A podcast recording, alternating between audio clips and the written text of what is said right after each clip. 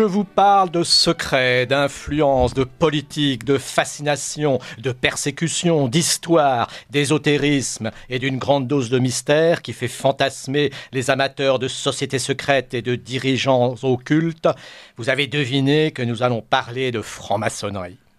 La première fois que j'ai entendu les mots de franc-maçonnerie, c'était à l'adolescence, à un âge où l'on s'éveille à l'amour et à la politique, N'y voyez aucun rapprochement volontaire, ce n'est qu'un constat. C'est à cette période de la vie que l'on commence à s'aventurer sur le continent des idées qui amène inévitablement à la politique, à la religion, à la philosophie.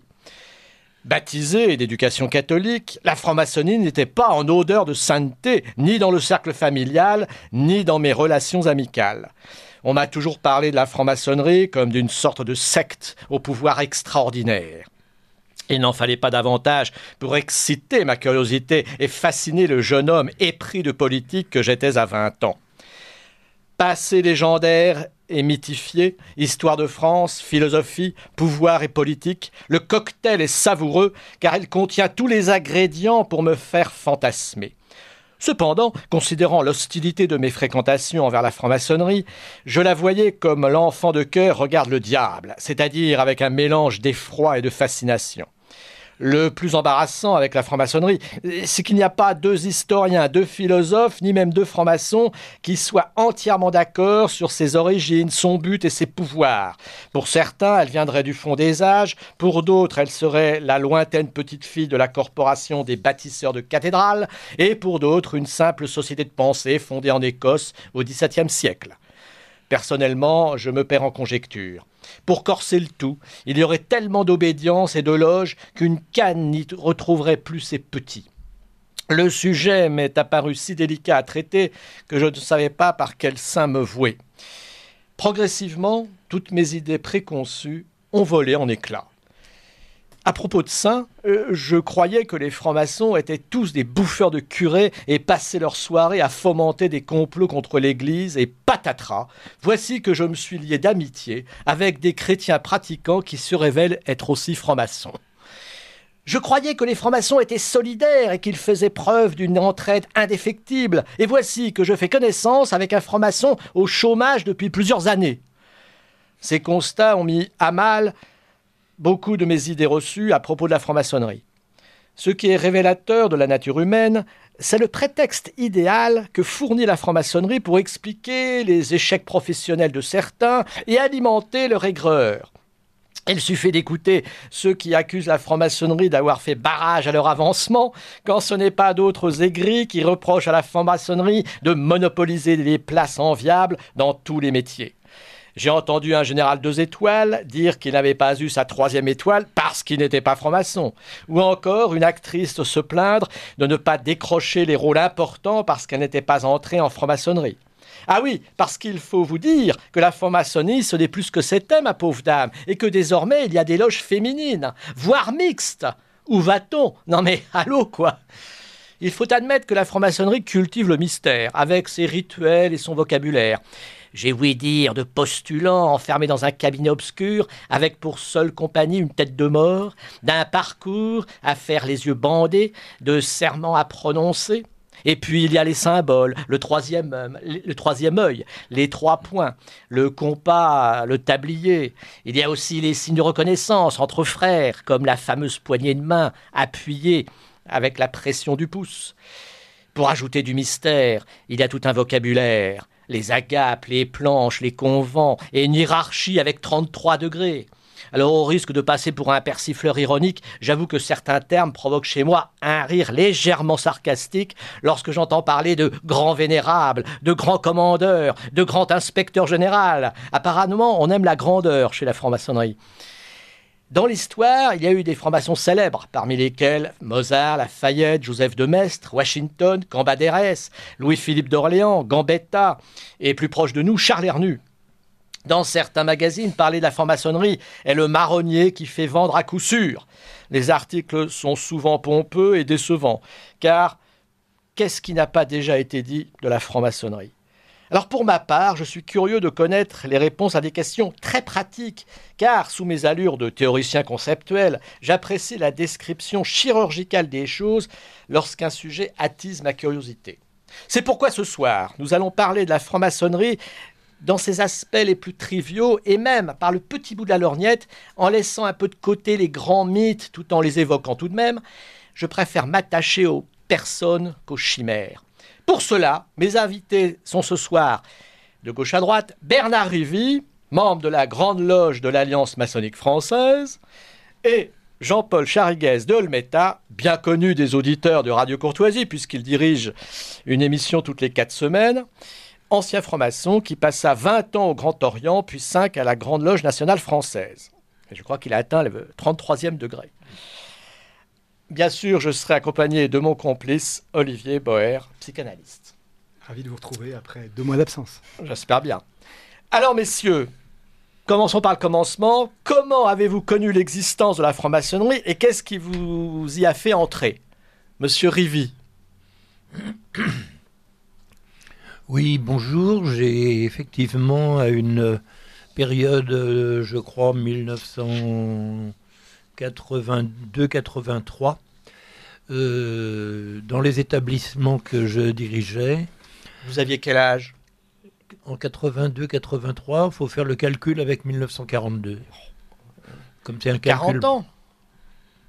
Ça doit être oui. ça. Oui. Euh, un des médecins avec qui je travaillais euh, nous s'est révélé pendant un voyage, me parlant de la franc-maçonnerie, de ce que c'était, et me dit ça fait un médecin? Comment? Un, médecin. Et me dit euh, ça fait dix ans qu'on travaille ensemble et je pense que pour toi ça ne serait c'est pas anodin que je t'explique et tu te renseignes. On a parlé une petite heure, enfin il m'a parlé pendant une heure, une heure et demie, et j'ai posé, on se connaissait bien, j'ai posé un certain nombre de questions. C'est mon premier, ma première, mon premier contact. Alors effectivement, j'ai un, un passé euh, euh, d'études religieuses, hein, deux ans, euh, six ans en tout, monastère et grand, et grand séminaire, et deux ans à l'école biblique de Jérusalem. Ceci oui, d'un milieu chrétien. D'un milieu chrétien et, pratiquant. Baptisé, pratiquant. Et puis, je n'étais plus pratiquant. J'ai un long passé dans, les dans le scoutisme. Vos parents n'étaient pas communistes militants? Non, ils étaient normaux. Euh, ils, étaient, ils étaient tolérants, gentils et classiques dans notre éducation, mon frère et moi, c'est-à-dire euh, communion solennelle, etc. Ça, voilà. Et puis. Euh, Mais quand vous avez entendu qu'il était franc-maçon, vous n'avez pas poussé des cris des, Alors, ça m'a rappelé ce que j'ai écrit dans un des textes publiés il y a 5-6 ans, pour, pour des néophytes en tous les cas. Et ma première phrase que j'ai relue en pensant à ce soir, c'était euh, quand, euh, on, quand on parlait ou j'entendais parler parfois mes parents et notamment ma mère de franc-maçonnerie, elle disait toujours les francs-mac avec un ton absolument euh, catastrophé et ah catastrophique. Les francs-mac. Et c'est tout ce que j'en savais. Et je savais un peu les images qui ont été dans l'introduction que c'était un truc bizarre, inquiétant, euh, mystérieux, curieux. Voilà, j'avais tout ça enfoui, mmh. parce que je m'en foutais euh, royalement. Sauf que ce médecin, qui est toujours vivant, qui est toujours, ça m'a fait tilt, sa façon de m'expliquer. Je l'ai revu, revu, revu, et puis euh, il ne me proposait pas d'adhérer ou de rentrer du tout. Et c'est moi qui, dans l'année qui a suivi, tout doucement, j'ai dit, ben, pourquoi pas C'était un collègue de, travail, enfin, vous, étiez en dans les oui, dans les établissements que je dirigeais, c'était un des médecins euh, qui, lui, était pratiquement à mi-temps. Établissement pour euh, des, des, des Donc adultes un contact euh, professionnels. Et après, une cooptation. Et après, contact amical. Et elle a duré après pour introniser ça... Absolument. Alors j'étais en Touraine à l'époque. Mhm. Et donc j'ai été, euh, bah, j'ai frappé à la porte du temple. Il y a eu l'enquête avec les deux personnes que je ne connaissais pas. Et euh, ensuite, là, après la présentation, avec la cérémonie, euh, la première présentation avec euh, où on est questionné, on a un bandeau et on repart. Alors on, y reviendra pour les pour voilà. l'introduction. Là, là déjà votre parcours, ça nous dit que effectivement, bien que vous soyez d'un milieu chrétien, vous n'avez pas eu, comment dirais-je, des, des, euh, d'obstacles intellectuels à, à côtoyer information jusqu'à même y, y entrer vous-même. Du tout. Alors, euh, c'est une bonne transition euh, avec Monsieur Charguez Dolmeta, qui lui est entré en franc-maçonnerie le- beaucoup plus jeune, je crois. Un parcours euh, à peu près similaire, mais ça commence beaucoup plus tôt. Moi, quand j'étais enfant, d'abord, mon beau-père était éditeur de musique religieuse, était entouré de curés. J'ai fait mes études au petit séminaire de Paris à Charenton. Bon, donc, euh, mais euh, j'allais à l'époque, on avait des bonnes. Aujourd'hui, on a des soubrettes. Avec ma mère et la bonne, rue Cadet, euh, faire les courses. C'était le marché pour les gens qui habitaient sur les grands boulevards. Et il y avait rue Cadet une espèce de petite chapelle très moche et tout. C'était le siège du Grand Orient de France. Et on passait devant hein, pour faire le marché, rue Cadet. Et juste avant, il y a l'école de la Torah. Enfin, il y a tout un. C'est un peu mystique quand même, là, dans la, la rue Cadet. Et en face, il y avait la boutique du Grand Orient de France, qui était la moitié de la taille du studio, dans laquelle il y avait un gros monsieur barbu. Et dans la vitrine, il y avait des crânes, des épées flamboyantes, etc. Mais vous aviez quel âge là euh, Là, j'avais 10-12 ans. 10 ans, ah oui. Et quand euh, on passait devant, je disais à ma mère, c'est quoi ce truc-là? C'est des vilains messieurs. Voilà. Bon, Elle disait ça. Ah bah oui, Ouais, c'était ouais. toujours le, le même truc. Bon, voilà. Et puis, euh, il s'est trouvé que, euh, ayant été baigné euh, chez les curés, il y a un moment, j'en ai eu marre. J'ai dit, j'ai plus la foi, j'ai plus rien. Donc, et je cherchais quelque chose. La crise de foi. Oui, voilà, on va dire ça comme ça, si on veut. Et puis, j'ai dit, après tout, tiens, euh, parce que je lisais, ça m'intéressait quand même. Ouais. Enfin, après, j'ai un, peu- un peu plus. Là, vous déjà. aviez quoi 16, 17 ans? Là, oui, c'est ça, ça Ouais. commence à ce moment-là. Je dis, bah tiens, euh, la maçonnerie, pourquoi pas? Mais que personne ne dit jamais le contraire, en dehors des bonnes motivations, il y, a- il y a tout ce qu'on veut, le- l'envie d'être euh, gentil, l'envie d'aider les autres, l'envie de, l'envie de, il y a toujours une petite part de curiosité quand même. Bon, Oui. moi, ça, je la renie pas, en tout cas. Euh, Qui n'est pas malsaine, au contraire. Non, non, qui est pas mal saine, mais bon, là, ça peut expliquer aussi l'envie d'y aller. Alors, il se trouve qu'en principe, on est coopté, il faut se débrouiller. et ben, là, moi, je connaissais personne. J'ai écrit, mais j'ai écrit à la seule adresse qu'il y avait à l'époque dans l'annuaire, celle du Grand Orient de France, parce que les cinq autres obédiences étaient cachées. Ben, j'ai écrit au Grand Orient de France, qui m'a répondu. Et là, on m'a envoyé trois enquêteurs. euh, ce qui est la dose euh, normale. Et puis, bah, ils sont tombés tous les trois d'accord. Puis après, il y a eu le, le passage sous le bandeau. Puis après, l'initiation et ainsi de suite. Et puis, eh ben, je me suis trouvé très bien là-dedans, mais en, dit- en ayant toujours un esprit critique quelque part.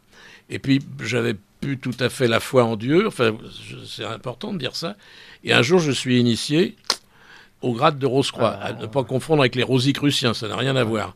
Et là, c'est le, le grade de la parole perdue et retrouvée, I-N-R-I. Et là, j'ai retrouvé la foi. Et je suis quand même resté en maçonnerie jusqu'au dernier grade. Alors ça, le c'est- 33e, qui est l'âge de la mort du C'est Christ. fort, retrouver la foi grâce à la Eh formation. ben oui, mais il faut le dire. Oui, oui. C'est- Je pense Non, que ça peut être intéressant c'est ça quelque part, hein, ben, parce que c'est pour ça à force d'entendre tellement d'André, mais que Ben voilà, oui, bon, ouais. euh, très bien. Alors, j'ai relevé une petite chose, c'est que M. Rivet, il a eu le droit qu'à deux enquêtes, alors que vous à trois. Donc il y, a- il y avait. Non, la, qui était- la règle, c'est 3. Ah, Oui, parce que Alors, historiquement, euh, parce que les choses ne doivent pas être binaires, justement. Donc, Voilà. Ah bah pour c'est que ce intéressant. soit pas, euh, euh, ou tout noir ou tout blanc, ouais, et ouais. la vérité est dans la. Et les, et les trois ne doivent pas savoir qui ils enquêtent, Absolument. théoriquement. euh, Bernard Rivet, vous, Non, je vous pense que corroborez ou c'est parce Oui, que. non, je pense que vous le avez une médecin- Vous avez une faveur, vous, non le médecin Ouais. qui m'a à la limite initié Ouais. avant que je rentre Ah.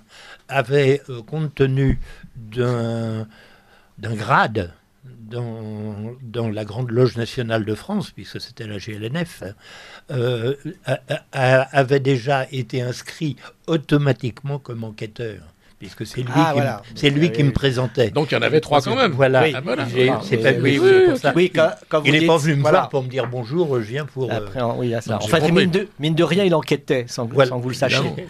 Voilà, il a fait. Très bien. Alors, donc, on parle d'initiation, mais alors, euh, une fois que voilà, vous êtes contacté, alors, euh, bon, pour vous, vous c'est une démarche volontaire, donc un Ah oui, je suis pas différent. coopté, rien du tout. Ouais. Je connaissais personne. J'écris. Ils mettent ma lettre dans le casier de la, de la loge où il y a le moins de monde. Et puis je me retrouve dans une loge d'anciens de la SNCF. Et puis voilà. C'est un hasard. Ah Oui, ben parce que quand ils reçoivent, c'est très rare de ne pas être coopté. Ah, mais ça peut arriver. comme on n'est pas présenté par personne, on ne peut pas faire référence à aucune loge. Donc le gars du secrétariat, il a, dit Attends, c'est dans la loge où il y a le moins de monde, c'est celle-là, tiens, ben, je ça fera un peu plus de monde dans cette loge. C'est comme ça que je me suis retrouvé ah à la loge Maximilien l'Incorruptible, qui était la loge des, résistants de la SNCF. Maximilien Oui, c'est le, nom de ma loge, Maximilien l'Incorruptible. C'était Maximilien Robespierre, évidemment. Ah oui, bien sûr. Non, non, mais je précise. Parce que, oui, non, bien sûr. le Grand Orient, on n'est pas à la. Oui, alors voilà, vous, c'est quand même le Grand Orient. Euh, c'est marqué, euh, c'était quand même. Euh, moi, je veux bien qu'on dise que c'est marqué à gauche, mais on n'a jamais reproché à quelqu'un au Grand Orient de croire en Dieu. Voilà. Et, en revanche, en revanche, on ne nous impose pas le dogme de Dieu, non Il me semble, dans la, alors, le parcours initiatique de la franc-maçonnerie, justement. Ah non, justement, le Grand Orient de France ne vous l'impose absolument pas. À la limite, c'est presque mieux de dire que... Mais à la, Grande Loge nationale française, il y a obligation de croire en Dieu. D'accord. Eh oui. Ah, alors ça, c'est... Euh, j'ai eu l'occasion de dire à ce même micro il y a quelques années, ça a amusé les auditeurs, qu'ils allaient à la messe à Saint-Nicolas du Chardonnay le dimanche matin à 11h, ils verront quelques messieurs en costume sombre très élégants, c'est les dirigeants de la GLF. Bon, après, comment, comment mesurer la sincérité d'une foi? Ah, ben ça, c'est autre chose. Après, bon, ça, c'est. Parce que euh, vous, Monsieur Rivi, euh, il le savait que vous aviez été au séminaire dans votre jeunesse. ah oui, donc c'est d'accord. Donc en fait, c'était plutôt, euh, j'allais dire, des bons points euh, qui n'ont hmm. pas fait obstacle à votre entrée. Euh, voilà. Donc déjà, voilà une idée reçue qu'on peut balayer. C'est pas parce que on est chrétien que. Peut-être même au contraire, la, franc-maçonnerie se veut l'école de la tolérance, au contraire. Et non, et non du, dogme avec des critères imposés, être de droite, être de gauche, croire en Dieu, ne pas croire. D'accord. Non, non, c'est enfin, sa vérité. Là, c'est amusant, c'est que c'est bah, deux, deux expériences. Euh, bon, une pour Bernard Rivet, euh, qui n'a pas caché sa, sa, sa jeunesse euh, chrétienne. Mmh. Euh, et, vous, moi non plus, le petit séminaire de Paris, je l'ai dit aux enquêteurs. Voilà. Donc, euh, à l'inverse, si par exemple vous aviez été euh, des, athées militants, bouffeurs de curés, etc., est-ce que ça aurait été un obstacle? Non. Non, voilà. Donc, donc ce qui m'intéresse, c'est de savoir qu'est-ce qui a fait que vous avez été accepté euh, ou, l'inverse, qu'est-ce qui aurait pu faire obstacle? Qu'est-ce qui ferait un vrai, un vrai hors, corruption, tout ce qu'on peut trouver comme, euh, comme délit, euh, comment dirais-je, déshonorant? Mais qu'est-ce qui pourrait faire obstacle à une demande de d'entrer en franc-maçonnerie? Bah, D'être foncièrement malhonnête et que ça se sache. Enfin, d'avoir des et que ça se sache. non, les d'avoir des casseroles officielles au, derrière. D'accord. Monsieur Rivi, qu'est-ce qui aurait pu faire un, obstacle à cette enquête, à ces enquêtes ben, Je ne le vivais pas, je le vivais pas comme ça dans la mesure où euh, je dirais que mon entrée en maçonnerie, si on, pour moi, c'est un, hasard important, mais un hasard de mon, de mon existence. Mmh. Cette déclaration par mon, mon collègue. Enfin, c'est assez tardif, donc à, 40 ans. Oui, Vous étiez déjà bien lancé dans votre carrière euh, professionnelle. Oui. Donc il savait aussi, on se connaissait, il savait euh, que je n'étais pas pratiquant, mais que ça n'était euh, que j'avais la foi, mmh. une foi active, et que j'avais conservé en tous les cas cette foi intacte. Hein sauf que euh, je n'étais plus, je ne faisais plus partie de, euh, euh, des messes tous les dimanches et de la, la confession et, de la semaine sainte. Tu vous continuez de pratiquer? Non, très peu. Non, non, non, non ah très peu. J'allais, à l'église pour une cérémonie ou pour sur une invitation, mais je n'y allais pas en termes de pratique, dans la mesure où effectivement, on pourra en reparler, mais la, la, la foi ou la révélation a été euh, utilisé, pour ne pas dire exploité, pour ne pas dire pire, par des périodes et par l'Église qui en a fait des, rites, des obligations, des péchés, etc., etc. Et que cette remise en question-là, ah. moi, je l'avais déjà fait. Remise en question sur le, pouvoir, toujours les enjeux de pouvoir. Mais l'enquête, pour répondre peut-être à votre question, Charles-Henri, elle a pour but d'éloigner euh, les, les, candidats inspirés par l'ambition, par l'agressivité, la curiosité, l'infiltration. Mmh. Voilà. Bah, donc cette enquête est utile. Ouais. la, curiosité n'est pas en soi euh, quelque chose de répréhensible. Bon, si ça s'arrête là, c'est dommage, mais disons que un journaliste comme Serge de Beketch, qui l'a avoué longtemps après, est resté cinq ans en maçonnerie, mais il a toujours dit qu'il y était entré uniquement en tant que journaliste pour savoir comment ça se passait. C'est uniquement la curiosité. Et la quête est, plus noble, hein, c'est se trouver soi-même, devenir. Ah, voilà, alors, voilà alors là, on va venir un petit peu à des, choses de fond. C'est euh, à partir du moment euh, bon, vous, vous aviez perdu la foi. Euh, oui, et je la retrouve. Alors, c'est intéressant parce que est-ce que c'était pas une substitution L'homme a besoin de. C'est le mot aussi, c'est ça, et voilà, il fallait que ça, remplaçait. Voilà, ça. Bon, et puis d'un seul coup, ça s'est télescopé. Et est-ce que c'est pas aussi. Alors, je je connais pas euh, votre situation familiale ou quoi, mais est-ce que ça pouvait pas aussi être une, euh, euh, une sorte de famille, une nouvelle famille une nouvelle famille intellectuelle et spirituelle? Alors, en, maçonnerie, j'ai jamais eu l'impression d'être en famille. Non, j'étais dans un cercle d'amis, ce qui n'est pas la même chose. Mmh. Mais en famille, non. Enfin, moi, il y en a d'autres qui se sentent peut-être en famille.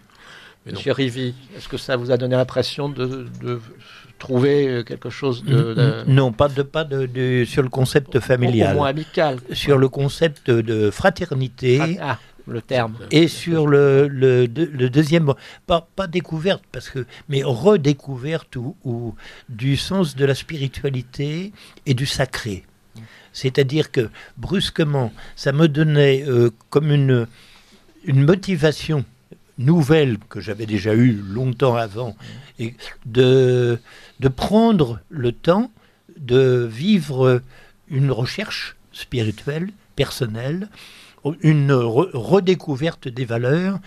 Et, avec mon mauvais humour, quand on me pose la question aujourd'hui, est-ce que, est que tu crois en Dieu Je réponds non, je, je n'y crois pas, je le fréquente. Joli. Ce qui, ce qui, et effectivement, la maçonnerie m'a de nouveau offert d'autres chemins, d'autres itinéraires, d'autres symboles extrêmement compliqués, pour ne pas dire plus compliqués que l'Église. Parce qu'au moins, quand l'Église, on ne comprend pas, on dit que c'est du sacré, donc l'affaire est réglée. Mais en, maçonnerie, on rentre dans d'autres dans d'autres bases, d'autres histoires, d'autres symboles. L'importance des symboles, on en parlera tout à l'heure. oui, oui, voilà. Donc en fait, je m'y suis retrouvé sur le plan spirituel assez bien. Alors, il y avait quand même une, déception préalable sur le plan euh, chrétien. Pas une déception, un abandon. Pas un abandon de la foi, un abandon de la, la pratique de la pratique de l'Église. C'est moi qui ai abandonné. Euh, par rapport à l'Église. L'Église officielle, vous voulez dire, l'institution. Oui. Tout à fait. Donc une déception d'une certaine façon. Oui, euh, ne serait-ce que les études, si on les fait sérieusement, ça paraît curieux par rapport à l'évangile. Parce que Dieu sait si, ce qu'à de le dire, Dieu sait s'il y a de la spiritualité et de la philosophie euh, euh, chez les grands docteurs de l'Église. Oui. Saint Thomas, Saint Augustin, enfin, oui, le père de l'Église, oui. Allez-y, oui, non, non. Aujourd'hui, on en retrouve quelques-uns hein, dans les loges maçonniques. Euh, oui, non, mais bon, euh, on va, on va pas rentrer dans les détails, mais il y a quelques cardinaux de curie qui sont initiés. Hein. Bon, faut, faut, être sérieux. Et puis, là, encore une fois, sans le dogme, sans la vérité incontestable, et ça, c'est plus de liberté, peut-être. Oui, alors ça, c'est ce que reproche euh, l'Église, et on y viendra à la franc-maçonnerie, c'est un certain relativisme. C'est-à-dire qu'elle n'a pas un dogme en soi, ou si ce n'est le dogme de la tolérance. C'est ce qui peut en faire sa force, voilà, précisément. Ou sa faiblesse. Ou sa faiblesse. Mais, ce qui est intéressant, c'est de voir que... Euh, alors vous, Monsieur Rivis, c'est que euh, là encore, c'est une substitution aussi à, à, la fois de votre enfance. C'est une résurrection. Hein, pardon? C'est une résurrection. C'est joli, une résurrection. et, euh, J'espère que. Euh, ben, on ne substitue pas une fois à une autre. On croit, non, mais... on croit ou on ne croit pas. Enfin, alors après, ben, il y a le détail de, de, la famille, Jésus, Marie, euh, sa cousine et tout. Mais oui, mais vous, vous aviez. Une résurgence. Voilà. Oui, voilà, voilà. Vous aviez quand même laissé tomber. Euh, la, pratique. La, pratique, la pratique obligatoire. Voilà, mais ça vous avait, ça vous avait pas enlevé votre foi. Non, tout à fait. Ça, d'accord. Tout à fait alors que vous, c'est. Euh, Moi, c'était fini. Euh, et, puis, d'un seul coup, plouf, euh, illumination. Et, et généralement, c'est après les tenues qu'on boit, donc c'était pas avant. Et, mais au 18e, la parole retrouvée. Au bout de combien d'années? Bah, Alors, déjà 7 ans. illumination, est-ce qu'on fait le lien là? Oui, c'est pas mal, les, les fameuses Illuminati, on reproche beaucoup à la franc-maçonnerie d'avoir des Illuminati si, dans leur rang. Vous voyez, bah là, j'ai on, a, on a quelques messages qui arrivent. Alors, euh, un auditeur, je suis opposé à ce que vous dites. Je ne sais pas si ça s'adapte à moi. La franc-maçonnerie est mauvaise et contre la chrétienté. Elle pratique le satanisme. C'est ce que je vous disais tout à l'heure. On peut en parler pendant des heures. Ceux qui n'ont pas envie de changer d'idée ne changeront pas. Un, un auditeur oui. un auteur qui, est, enseignant à la faculté de Rennes, aujourd'hui à la retraite, Jean-Claude Lozac, meurt à des théories à peu près euh, similaires, qui dit que la franc-maçonnerie c'est le diable et que euh, justement euh, il prône le diable. quelle, époque oh Non, contemporain. il est aujourd'hui à la retraite, mais ah, oui, Jean-Claude Lozac meurt. il a fait un, livre voilà, démontant la, franc-maçonnerie avec parce que la franc-maçonnerie c'est la recherche de sa vérité sans y être entré lui, sa vérité a été de décréter que la franc-maçonnerie était euh, l'apologie du diable. Bon, alors avouez, messieurs, vous faites des messes noires, vous faisiez des messes noires. moi, je sais pas. allez, dites-le nous. Ben non. non? Vraiment? Non. C'est franchement décevant. Non, non, mais je pensais avoir des choses croustillantes. Bah, lisez Léo Taxil, ça vous donnera satisfaction. voilà, on est bien d'accord. Hein, Léo Taxil, dans le genre, c'est pas mal. Tout à fait. Alors, vous, vous euh, donc on, alors, au début, donc on vous dit, euh, vous allez être initié, on vous fait passer une sorte d'épreuve, d'examen. Là, comment ça se passe Racontez en deux minutes. Ben, il y a ce qu'on appelle le passage sous le bandeau, le, bandeau pardon. Si les trois enquêteurs sont tombés d'accord, bon, ben, vous passez sous le bandeau, sinon c'est foutu. Expliquez-nous ce que c'est que se passer sous le bandeau. Ben, vous êtes dans un temple. Euh, euh, vous savez même pas où vous êtes, hein, parce qu'on vous bande les yeux ah. avant d'entrer dans le. Donc c'était c'était donc vrai. Voilà, vous êtes, hum. et vous avez un flot de questions qui vous tombe dessus. Vous entendez les voix, bien sûr, mais vous voyez pas les visages qui vous posent des questions. Et puis, bah, si vous répondez à peu près bien aux questions, euh, on vous fait sortir du temple. Il y a une discussion et vous êtes admis ou pas. Et après, vous êtes admis aux épreuves. Et le jour de votre initiation, on vous enlève le bandeau, qu'on lui donne la lumière, la grande lumière, et voilà. Vous-même, ça s'est passé bah, comme, ça, monsieur Rivi Oui, c'est les rites écossais ou écossais anciens et acceptés. C'est des, des, rites qu'on retrouve dans différentes euh, obédiences. Passage sous le bandeau, effectivement. Alors, des questions. On est dans un lieu qu'on ne connaît pas puisqu'on est rentré avec le bandeau. On ne connaît pas puisqu'on ne voit pas les gens. Et les, les maçons de la loge posent comme euh, il le dit, posent les questions qu'ils ont envie de poser en, fonction de la recherche des motivations du candidat. il y a parfois, et de son passé. Il y a parfois, comme chez les francs-maçons aussi, un, côté un peu, on s'amuse. Il y en a quelques-uns, au moment des questions sous le bandeau, pour un tel ou un tel, qui vont dans les questions un peu compliquées, et c'est une espèce de, surenchère quand même. Mmh.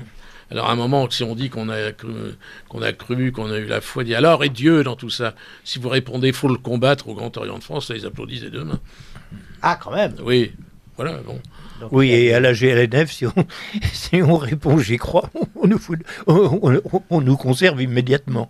Mais ça, c'est autre chose, c'est les traditions ensuite des différentes obédiences. Et on peut peut-être parler des, symboles précisément à ce moment-là, ah non ah bah, L'épreuve du compas, du, du, compas, la règle, le fil à plomb. Alors on n'y est pas encore à ce moment-là. Hein.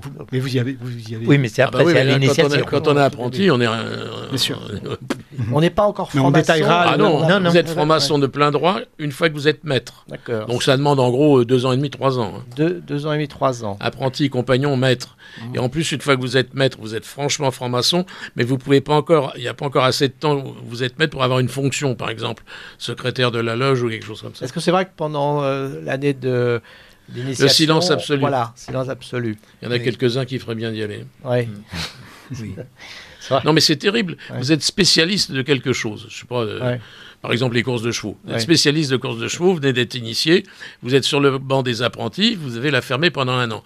Il y a un frère euh, qui joue euh, comme un rétamé au PMU et qui vient dire, comme ça, il fait une planche, il parle des courses, il dit n'importe quoi. Vous ne pouvez pas demander la parole pour ah, rectifier ce qu'il a dit. Ça, c'est une torture morale. Ah ben comment le nombre d'années. Bah, après, la parole, vous vous rattrapez sur la parole, non Après cette non, année de silence. Ah bah oui, mais enfin, euh, oui, deux ans après. Parce que la parole est importante quand même. Oui, non, mais deux ans après, on va pas engueuler un type qui a fait une conférence il y a un an avant. Hein.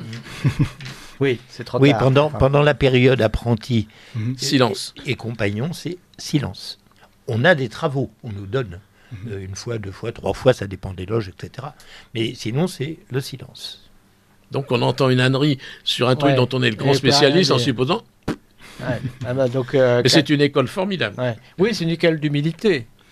Oui, tout, puis même après, ça vous apprend. Euh, écoutez, quand vous regardez un débat télévisé, enfin, il y a encore quelques années, on pouvait très bien dire tiens, celui-là doit être franc-max, celui-là, il l'est pas. Ah oui? Rien que le comportement, dans un débat. Ah oui? Bah, Maintenant, c'est un peu moins visible. Mais ça revient à la question de tout à l'heure. la franc-maçonnerie de droite ou de gauche? Grand débat. oui. non, c'est un débat que je n'accepte même pas. Oui, parce qu'il y a deux, il y a les deux et que c'est pas le Parce que c'est pas c'est pas du tout ni le pourquoi ni le, ni le problème. Mhm. Ça l'a été historiquement, comme dans toute organisation pseudo-religieuse ou spirituelle, mhm. parce qu'il a fallu que certains, alors là c'est un autre débat, hein, mais que certains croient l'utiliser, ou y rentrent pour s'en servir, ou pour se faire valoir, ou pour mélanger justement une quête ou une recherche spirituelle à travers des rites, à travers une histoire, et des positionnements ou des points de vue publics qui étaient droite, gauche, milieu ou, rien du tout. Mais cela n'y reste pas en général, non? Il bah, y, y, a une période où c'était un strapontin, ou une mm. façon d'y rester, ou de s'y installer enfin, pour la, maçonnerie universelle, le Grand Orient de France est censé être un peu plus à gauche que la Grande Loge nationale française, qui est censée être un peu plus à droite. Quand euh, on, a commencé à critiquer un certain homme politique euh, au Grand Orient de France et que quelques frères se permettaient de dire qu'au oui, il n'a peut-être pas que des mauvaises idées, ça s'est mal terminé. Ils se sont tous barrés à la Grande Loge nationale française. Parce que au Grand Orient de France, euh, l'ouverture d'esprit, elle est quand même fermée hein, d'un côté et un peu plus ouverte de l'autre. Non, mais ça, on peut le constater tous les jours. Hein. D'accord. Alors, euh, encore des messages. On nous engueule ou on trouve ça bien? Euh, Les deux, forcément. Oui. La franc-maçonnerie, alors il insiste, satanique, régicide, fratricide. Pourtant, ils s'appellent des frères. J'ai vu au Portugal, devant le parvis d'une euh, mairie, une sculpture représentant un écrivain entouré de trois loups. Cet écrivain, Robiello, a participé à l'assassinat du roi Don Carlos et de son fils. Euh, cet écrivain maléfique est originaire de cette ville. Bon voilà, donc en gros, en gros c'était euh, voilà. Oui, c'est pas la peine là de. oui, on, va pas, on va pas trop voilà. Euh, bah, je, je, lis des messages, hein, mais je savais que ça allait déclencher tous les fantasmes éculés. je pensais que c'était un peu calmé ça, ben non. Ben non. alors un, un, message qui est venu par internet. Ah, bonsoir messieurs, excellent et audacieux sujet d'émission. Je me souviens d'avoir lu dans ma jeunesse le numéro spécial du Crapouillot. Vos invités l'avaient-ils lu à l'époque? Oui. Oui hmm, Non. Non, euh, si l'on veut sourire un peu, je conseille la lecture de la nouvelle de Maupassant sur les francs-maçons, Mon oncle Sosten, qui renvoie dos à dos les maçons et les calotins. Une question. Pourquoi dans le monde anglo-saxon ne se cache-t-on pas d'être maçon et pourquoi le secret demeure-t-il en France? Je crois savoir que des loges ouvriront pour les journées du patrimoine. Tiens, c'est amusant. ça, on, peut, répondre, c'est très simple. Hein. C'est l'excommunication. Dans les pays où le catholicisme n'était pas une religion importante, l'excommunication, tout le monde s'en fout. Tandis qu'en France, quand l'excommunication est tombée, bien que Louis XV ait demandé que le Parlement enregistre pas la bulle, euh, bah, l'excommunication c'était grave à l'époque. Le type qui était aubergiste et, ça y est, on apprenait qu'il était franc-maçon, donc excommunié et il pouvait fermer boutique. C'est ça, c'est une société discrète, c'est pas une société secrète, c'est à cause de ça. Mais aux États-Unis, les maçons ils défilaient dans les rues et puis il y a des triangles sur les plaques de bagnole et tout, puisque c'est pas un pays catholique, ils sont pas concernés par l'excommunication. Parce que le euh, du temps où le catholicisme était religion d'État, évidemment, la franc-maçonnerie était peut-être vue comme un oui, mais, mais, même quand c'est plus religion d'État, euh, il y a encore, moi, quand j'étais môme, euh, bon, la franc-maçonnerie, c'était mal vu et il y a des gens qui comprenaient que ce soit excommunié. En plus, on est excommunié ipso facto, c'est-à-dire que vous n'êtes pas franc-maçon, mais vous pensez que vous pourriez devenir franc-maçon, vous êtes excommunié. C'est ça la bulle d'excommunication. Bon, depuis, c'est. Mais à l'origine, c'est ça. Et il faut savoir qu'aussi avec le des Lumières au XVIIe, ah, précisément, il y a eu Descartes, Spinoza, euh, où ils critiquaient l'absolutisme de l'Église catholique, euh, ah. qui s'appuyait, selon eux, sur l'ignorance et ne respectait pas les droits de l'homme. Donc forcément, bon, c'était dit, euh, antagoniste. J'ai entendu que tous les notables fin 18e étaient plus ou moins, enfin, étaient francs-maçons ou en tout cas acceptaient l'idée de côtoyer des francs-maçons. En tout cas, on parlait de, rivalité ou de guerre, d'excommunication, ça vient de là. Oui, mais voilà, la Fayette, ça lui ça l'a pas. Au contraire, ça l'a plutôt. il, est aux, États-Unis, il n'est pas concerné. Bah, il a commencé en France, il était bien vu puisque c'est quand même. D'accord, mais bon, après, il, a, fait une carrière entre guillemets aux États-Unis. beaucoup d'aristocrates euh, étaient francs-maçons oui, mais et justement, ils n'ont pas été. Pourquoi Louis XV demande à son Parlement de ne pas enregistrer la, la, bulle d'excommunication qui a fulminé le pape C'est parce qu'il s'est rendu compte, il se savait, euh, qu'à Versailles, d'ailleurs, les frangins se réunissent à Lorient. Bon, ben là, à Lorient de Versailles, il y avait du monde. Hein. Ah, ça vient de là euh, Oui, oui. Bon, il y avait plein, plein, plein, plein de, de, membres de la famille royale qui étaient, euh, qui étaient francs-maçons. Et c'est drôle de voir un peu les cahiers de loge. Vous avez le duc d'un tel ou le prince machin qui est sur la colonne des apprentis et c'est son valet de chambre qui est vénérable. Ah bah, ah bah oui. oui, oui, oui bon, et là, ça donne un peu d'humilité. oui, mais, mais, oui, mais ça marchait pas si mal que ça. Mm. Et Louis XV dit bon, bah, on peut pas excommunier tout ça. Alors donc il demande au Parlement de ne pas enregistrer la bulle. Mais enfin, pour un vrai chrétien, euh, enregistré ou pas par le Parlement, il est excommunié. Des enjeux de pouvoir dont on parlait tout à l'heure. Voilà. Alors, euh, donc dans vos, parcours personnels, euh, puisque vous êtes tous les deux chrétiens, vous l'avez dit, qu'est-ce que ça vous apporte de plus dans, dans la spiritualité que pourrait vous apporter le fait de de, rencontrer d'autres cercles chrétiens, puisqu'après tout, ça existe, euh, des cercles chrétiens, des, paroisses où on peut euh, euh, discuter de sa foi ou d'idées politiques, philosophiques entre chrétiens. Je suis plus. Oui. Oui, alors, je resterai initié à vie, mais je fréquente plus la maçonnerie. Donc, bah, ça vous nous dirait pour quelle raison d'ailleurs, c'est intéressant, puisque ça veut dire que vous n'avez pas trouver totalement ce que vous voulez trouver. Non, c'est parce que je suis arrivé en haut du cocotier ah oui, il n'y avait plus rien. alors, bah, allons-y alors dans les, dans les grades. Alors, vous, vous, vous, êtes, vous êtes arrivé, je crois, au summum. 33e. 33 degrés. En, combien d'années euh, 18 ans à peu près. 18 ans. Parfois, il faut une vie. Ouais. Mais j'avais compris, bah, j'avais compris que si je râlais, pour me la faire fermer, on me mettait un grade supérieur. Ah oui.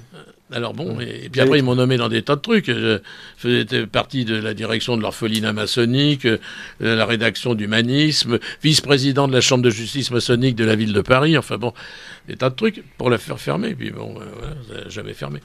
Mais et professionnellement, ça vous ouvre des portes Aucun. Alors moi, j'ai constaté, et ça m'a beaucoup amusé, je vais essayer de faire court, j'ai travaillé dans les courses de chevaux, puis un peu le soir dans, les théâtres, mais c'est autre chose. Dans les courses de chevaux, peut-être que des propriétaires de chevaux, mais c'est pas eux les gens des courses, euh, qui sont maçons. Mais alors dans le monde des courses, j'ai jamais rencontré un entraîneur, un là, d'un jockey, qui...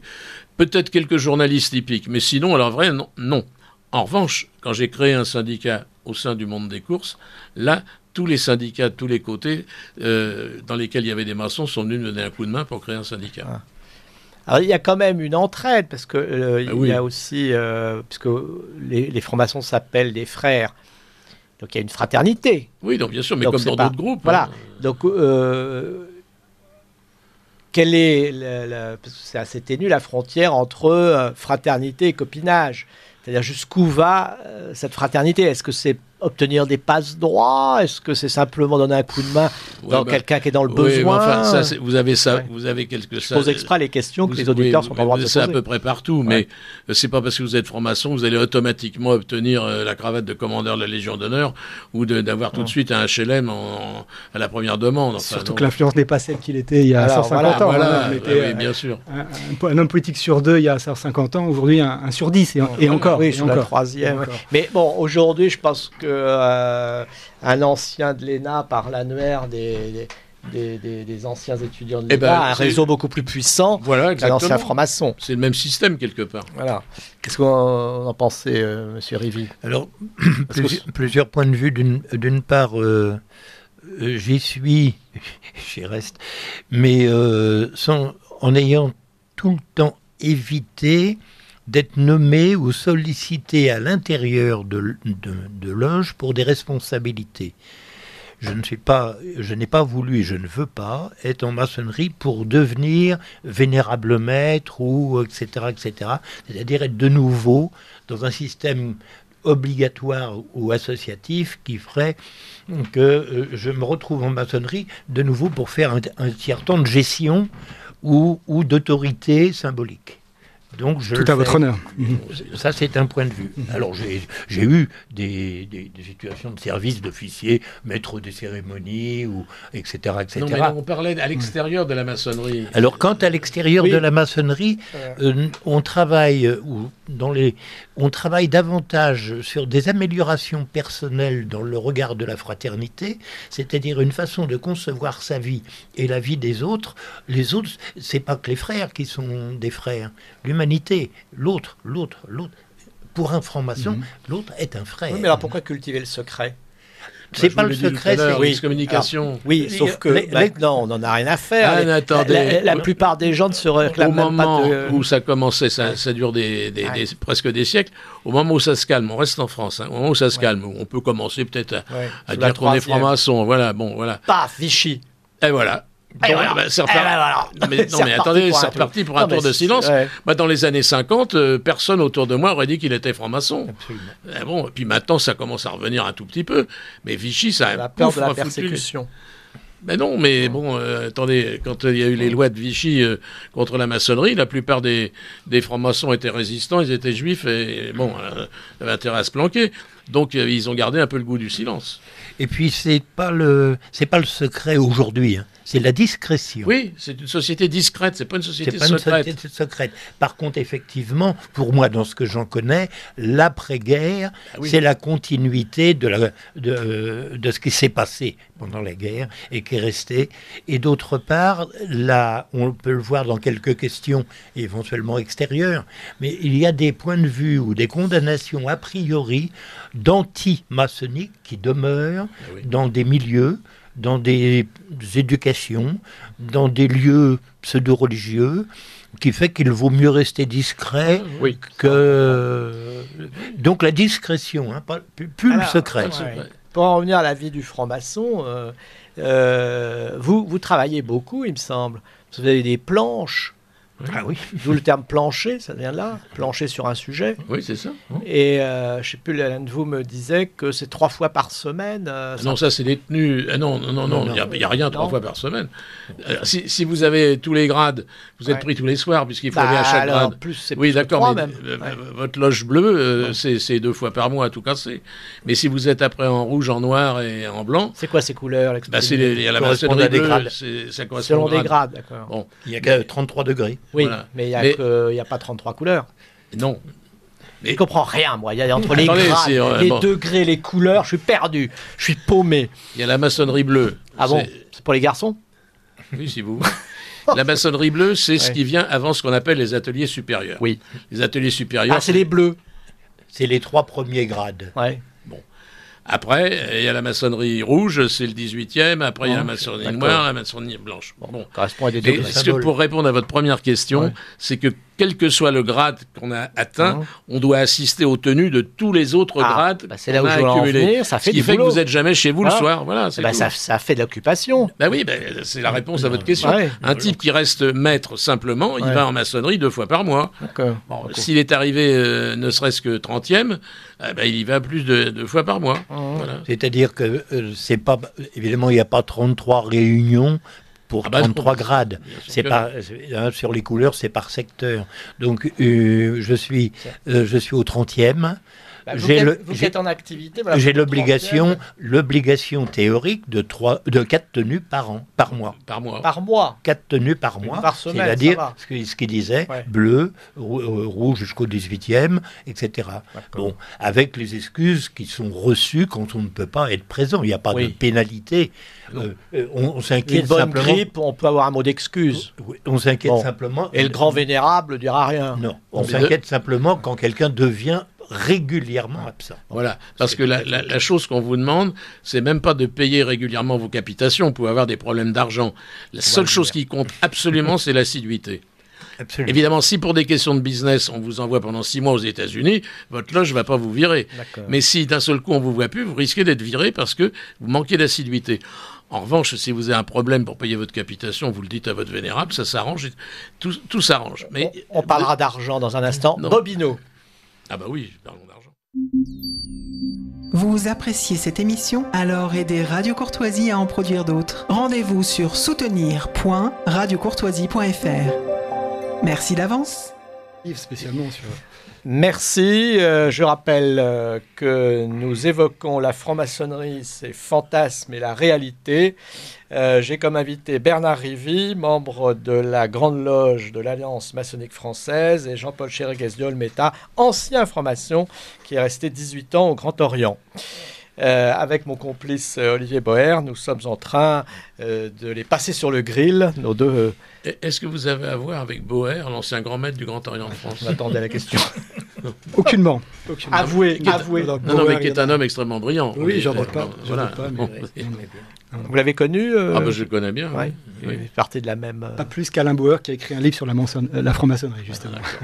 Ah, des Boer en France, c'est pas ça qui manque. Très bien. Alors parlons, parlons argent, parce que les, francs-maçons, en dehors de, d'un, j'allais dire, d'une influence euh, intellectuelle, euh, de quoi vivent-ils C'est-à-dire, ah, ils euh, travaillent. Ils travaillent. Oui, mais quand ils travaillent, d'accord. Mais euh, les locaux, là où vous vous réunissez, vous payez une cotisation comme un club, donc ça sert à faire tourner la boutique. Je cherche à démystifier tout ça. Donc il y a une petite cotisation annuelle. Ah bah oui. Vous appelez une capitation, je ça crois. s'appelle la capitation. Voilà. Donc c'est de l'ordre de quelques centaines ah, d'euros. Ça dépend des loges. Ça dépend des, il y a Une moyenne, il y a une moyenne nationale. Ah, il y a des loges de riches. Est-ce qu'il y a des loges de riches et des loges de pauvres? Non, c'est une question de, du nombre d'adhérents de la loge. D'accord, d'accord. Non, non, mais on est, je crois, hein, d'après ce que j'ai pu lire, on est entre 300 et 4 ou 500 euros par an en capitation, en fonction de ce qu'il dit, des loges, des obédiences, etc. Oui. en gros, c'est la moyenne. une, loge, ça, c'est à peu près combien de... Ça peut être... Euh, une loge, c'est minimum 7. Ah ça peut être 50. Hein. Oui. D'accord. Euh, et, donc évidemment, bah, si on excède, il vaut mieux payer une grosse capitation pour pouvoir au moins recevoir décemment. Euh, il y a la notion de solidarité, monsieur en parlait tout à l'heure, précisément. Quand quelqu'un ne peut pas payer, il y a beaucoup, ça. beaucoup de compréhension. Non, mais J'ai vu des, un type initié, et on voulait le prendre parce qu'il était bien, mais on ne pouvait pas, payer même pas la première capitation, il a été pris quand même. Oui, non, non, mais alors... Euh, ça, c'est pour l'argent, mais intellectuellement, est-ce que c'est pas un peu élitiste? Non. Non, on peut prendre un, manœuvre? Bah, écoutez, le, type, il, y a trois enquêteurs qui vont le voir. Il passe sous le bandeau, il répond à des questions. S'il si, a réussi à peu près ses examens, il n'y a pas de raison de ne pas le prendre. D'accord. Même s'il parle pas le latin, s'il lit pas le grec. Euh, oui, oui, bien sûr. Non, mais ce que je veux dire, c'est que est-ce qu'il faut quand même un bon niveau intellectuel pour aborder des sujets quand même qui sont assez ardus Si vous avez des diplômes, mais si vous n'en avez pas, ça n'a aucune importance. Autodidacte en plus. Voilà, les autodidactes. on peut... Bon, alors après, on peut être à l'école de la franc-maçonnerie. Que, la, oui, mais que, la loge permette à quelqu'un de, de s'améliorer un peu. Moi, j'ai eu un, frère qui était garçon coiffeur, brillant garçon, garçon coiffeur, mais après, pour le reste, c'était. Puis un jour, on lui a demandé une planche sur les Athéniens. Il a travaillé comme un malade là-dessus. C'était brillantissime ce qu'il a sorti. Mmh. Mais si on lui avait pas demandé il n'y aurait, jamais sans penser. Bon. Alors ces fameuses planches, euh, on vous impose le sujet? Oui. Oui. D'accord. Vous pouvez de temps en temps proposer un truc, mais en principe, c'est imposé. Alors où elles, en général, elles sont euh, symboliques. Ah oui, oui. C'est-à-dire l'apprentissage de l'ensemble de, de, de l'ensemble des spiritualités ou des philosophies contenu dans l'histoire et dans la maçonnerie et dans l'histoire des, du monde, l'histoire de l'humanité, etc. Donc, un, exemple de... Euh, comme, euh, évidemment, il y, a, il y, a, tous les symboles euh, les plus précis, mais en, exemple, il y a, ça, peut être un mot, ça peut être. moi, j'ai eu le, une des plus compliquées. enfin, pour, pour, pas dire pire, euh, la, spiritualité dans le comment le judaïsme, le shintoïsme et le, etc. Ah oui. À l'intérieur d'un livre au 30e degré. Hein. Oui, voilà. Bon, par contre, au premier degré, la dernière planche que j'ai faite, mais ils étaient, d'ailleurs, c'était pas mon obédience, c'était à la Grande Loge de France, et euh, ils m'ont dit euh, amour, humour, secours. Oui, mais débrouille-toi avec ça. Amour, humour, secours. alors, celui, le vénérable qui m'a donné cette planche me connaît. Ah oui, alors je comprends bien que euh, c'est tout vous, ça, ce que j'allais dire. Même si j'ai rejoint tout à fait la, enfin, la philosophie ou la spiritualité de la maçonnerie, euh, j'ai traité le service que peut rendre le, la, spiritualité, mhm. enfin l'humour à l'intérieur du secours et la relativité aussi du secours. Vous êtes devenu un spécialiste de l'humour? Non, je l'utilise. Alors euh, ensuite, il y a différentes interprétations. Je peux témoigner que vous en avez beaucoup, Monsieur Rivi. Avoir du recul sur soi, c'est important. Mais on rigole un peu en loge euh, où il faut être euh, assez coincé. Euh. Pas beaucoup pendant les tenues, mais aux, agapes. oui. Ah, les agapes, oui, après, quand on boit le coup. Est-ce que vous me donnez deux secondes pour ah, vous ben. raconter une, anecdote ah, ben, qui, peut être amusante, tragique, et comme on veut Lorsqu'on m'a initié à un grade supérieur, qui était donc celui de chevalier Kadosh, il y a l'initiation, ça se passe comme à toutes les cérémonies, bon, c'est un grade différent avec des titres différents. Et puis il y a euh, le secrétaire ou un conférencier qui, prend la parole pendant quelques instants pour faire un peu de spectacle au cours de cette euh, initiation. Et dans tous les temples maçonniques, il y a quelqu'un qui est à la porte du temple, qu'on appelle le frère couvreur, mmh. euh, qui est censé demander le mot de passe à quelqu'un qui aurait besoin d'entrer dans le temple. Bon, voilà. Mmh. Très bien. Et généralement, pas toujours, mais enfin, ce poste est réservé à un, vénérable descendu de charge, donc c'est un peu honorifique. Et moi, j'arrive à ce, grade nouveau, je découvre euh, la décoration du temple à ce grade, et, je vois à la, porte du temple un tout vieux monsieur comme ça. Alors, je, vais être très, très prudent dans ce que je vais dire, mais si vous voulez, c'était la caricature du juif du musée de, l'exposition du Berlitz. Vous voyez ce que je veux dire? Très bien. Et euh, bon, il est, je suis tout à fait charmante. Bien, l'initiation a lieu et le vénérable, enfin à ce niveau-là, ça s'appelle pas vénérable, donne la parole au conférencier qui nous fait une conférence sur Vichy et la franc-maçonnerie. Donc le maréchal Pétain en prend un peu de plein la gueule, si j'ose dire. Bon, puis bon, c'est fini. Et alors maintenant, et mes frères, est-ce que quelqu'un prend la parole pour entamer une discussion? Et là, le petit monsieur comme ça, la caricature de, hein, de l'exposition du Berlis, lève la main. Dit, Mon frère un tel, oui. Alors, et là, le type part dans une diatribe contre le conférencier en faisant une apologie extraordinaire du maréchal Pétain. Ben, nous, les nouveaux, là, qui ne connaissions pas, aux agapes qu'on suivit, on pose la question, je dis, mais attends, le frère Intel... Euh, si tous les pétainistes nous entendent... Bah. Le, frère Intel, comment se fait-il? C'était le tailleur du maréchal Pétain à Vichy? Ah alors après, vous en faites ce que vous voulez, la maçonnerie, les sociétés secrètes interdites. on l'a congédié ou non, non Bah non, euh, bah non. Hmm. Ce qui prouve une énorme tolérance et une grande ouverture d'esprit, alors. Ah, c'est ce que j'essaye de vous dire. Ou alors une crétinerie totale. Enfin, ça dépend ah comment. Euh, bah, notre client, là, il va nous dire que c'est des crétins. Je préfère opter pour ma oui, bien première sûr. position. oui, peut-être tout à l'heure parlait, la franc-maçonnerie, c'est le, doute aussi, permanent. Ah bah oui, la remise en question. La remise en question perpétuelle. Il y, a pas, il y a sa vérité à chercher et finalement qui, est, qui peut être remise en cause à tout moment. et c'est ce qui fait toute la richesse. Qui est intéressant, c'est ce que vous me disiez, monsieur. Oh, le reste aussi est intéressant. Oui, non, mais tout est intéressant, mais sinon nous ne serions pas là, notre gens de bonne compagnie. mais ce que je voulais dire, c'est qu'arriver au 33e degré, après, on vous dit bah tout ça pour. Euh, ben, enfin, bon, je vais pas rentrer dans les détails, mais au 33e degré, couvert de tous les rubans de la création, on vous arrache tout et n'oublie pas que tu n'es rien. Rien. et ça, c'est formidable. Tout ça pour ça. Ah, ben oui, c'est ça. c'est ça qui est formidable. mon petit père, tu redescends sur terre maintenant. Bah, c'est pour ça que vous n'êtes pas resté. Vous avez plus intérêt à rester. mais moi, je vous ai dit, je peux pas aller plus haut dans le cocotier. Bah, voilà. Bon bah. Bon, on rigole bien, la franc-maçonnerie. bon, les agapes sont pas tristes. Hein. Euh, Monsieur Rivet, euh, vous êtes en 30, bah vous, il vous reste plus beaucoup de degrés. C'est bientôt la, quille. Euh, ah bah non. non, j'ai pas, j'ai ni l'intention ni l'attente de passer au 33e. Ah bon? Donc je continue, bah, parce que je n'ai ni voulu les degrés, ni organiser la hiérarchie, etc. Je suis, j'ai été bien au 18e, je suis bien au 30e et j'étais bien comme maître. Donc, eh bien, au 30e, j'ai une planche à faire tous les en général tous les 2-3 mois non, au 30e, une fois par an, hein, au grand maximum. Ah oui, on, ah bon, on fout la paix au grand. J'ai les autres. Alors, au 33e, on appelle comment le grand, grand vénérable là, non, non, c'est. Euh... Il ne veut pas me répondre. non, parce qu'ensuite, euh, souvent au 33e, ça se, ça se double d'une fonction euh, responsabilité hiérarchique régionale ou départementale. C'est pas trop en kikinant, ça Faut se déplacer. pour moi, ça l'est. Donc, on n'a rien sans rien. J'ai pas hein. eu du tout l'intention de fabrique, de rentrer en maçonnerie pour une hiérarchie. Ah, moi non plus. Hein, et puis, vous avez répondu tout à l'heure. À la fin, on enlève tout. C'est-à-dire c'est l'école de la modestie. Oui, c'est ça qui est formidable. Eh oui. Ça y est, j'y suis, tiens, pas. Exactement. Redescends l'escalier vite. Ce qui est intéressant, c'est le travail sur la, la symbolique.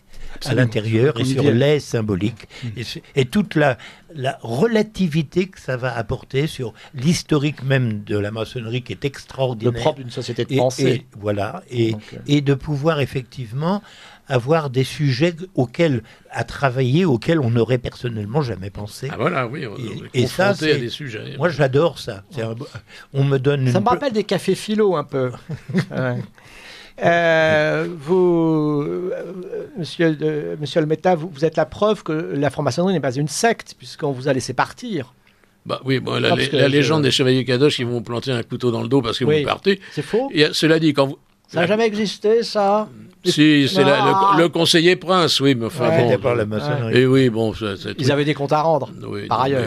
non, mais cela dit, quand euh, la courtoisie, c'est de dire euh, votre vénérable, enfin, euh, bon, j'en ai marre, je m'en vais, très bien. Alors il y a un peu comme dans les divorces, une petite séance de conciliation, on y va, on n'y va pas. Et puis bon, j'en ai assez, je vous quitte. Bon, on garde des copains, hein, faut pas se tromper. Mais on reste libre.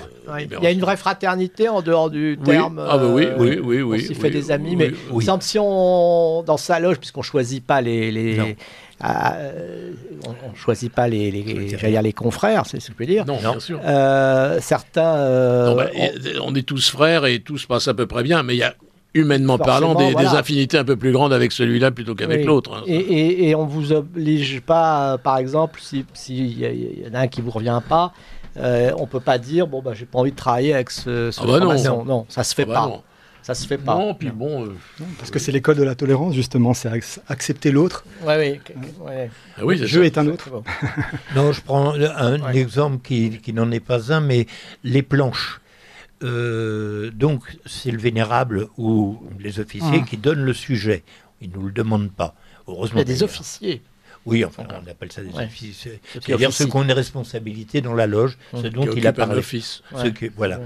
Maintenant, euh, je prends un exemple. Euh, un certain nombre ou quelques frères, des fois, se croient pratiquement obligés de nous balancer 25 minutes de conférence ah, euh, pour une tenue qui normalement dure une heure un quart ou une heure et demie. Bon, donc je vais voir le vénérable pendant le, le, repas aux agapes et je lui dis est-ce que tu peux rappeler à la loge la prochaine fois que on n'est pas là pour faire des. Une planche, ce n'est pas un cours, ce n'est pas une conférence, c'est une réflexion que moi je considère autour du quart d'heure, une réflexion sur un thème que l'on a donné, mais euh, c'est pas le lieu d'une conférence sur un sujet qui fait que la moitié vont s'endormir puisqu'on ne peut pas sortir. bon, et ben le vénérable, la fois d'après, rappelle aux frères que la planche pour nous obliger à faire un travail personnel sur un sujet que nous n'a pas choisi, mais qui fait partie de la spiritualité ou de l'histoire de la maçonnerie ou de l'humanité, et qu'il considère qu'un quart d'heure, c'est le maximum. Ah bon, ça c'est bien. Si et ça se fait très, très bien. Au moins, on sait qu'on n'a pas à subir plus d'un quart d'heure.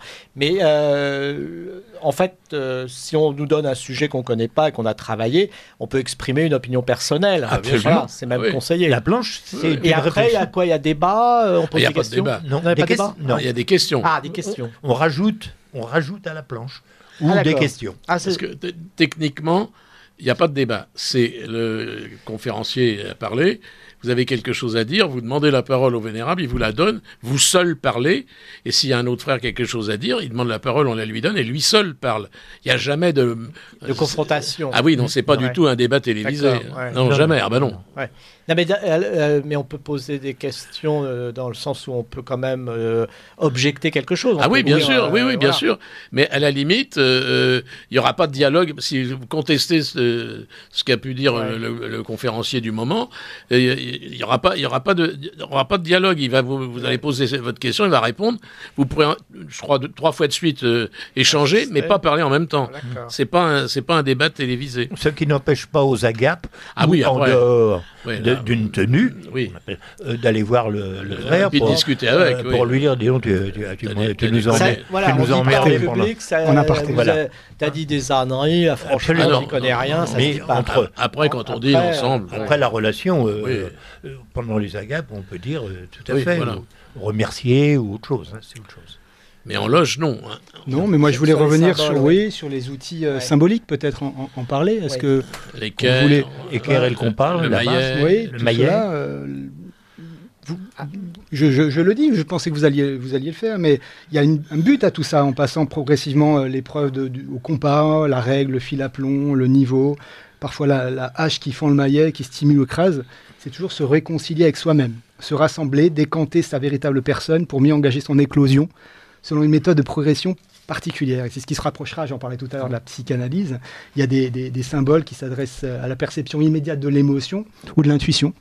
Euh, le compas, c'est la juste mesure. L'équerre concilie les contraires et est à l'image de ce qu'on doit être euh, le discours d'un initié parfaitement ordonné. Peut-être ça explique aussi ce que vous disiez à l'instant, pourquoi il ne s'agit pas de se couper la parole ou montrer qu'on est supérieur à l'autre.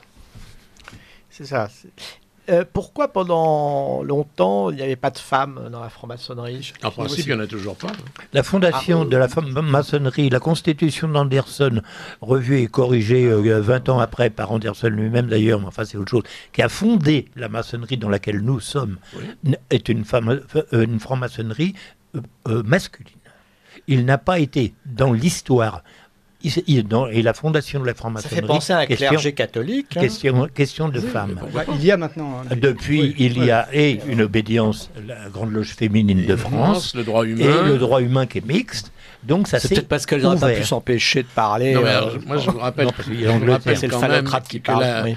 La, la, la, référence générale, le Vatican ou la, ou la Mecque de la maçonnerie, c'est l'Angleterre. L'Angleterre. Bon, le roi d'Angleterre euh, chef de l'église anglicane mmh. et grand maître de la maçonnerie.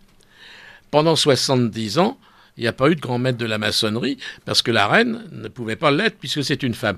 C'était donc son cousin, le duc de Gloucester, qui était le grand maître de la maçonnerie. Et là, maintenant, c'est de nouveau Charles III. Encore ces Anglais. Parce que, non, mais d'accord. Mais bon, c'est pour répondre à votre question. Et les, les, femmes en maçonnerie, moi, ça ne me dérange pas du tout. Mais quelque part, par rapport à la fondation, c'est une hérésie. Ben c'est un, un, héritage de l'histoire. Voilà.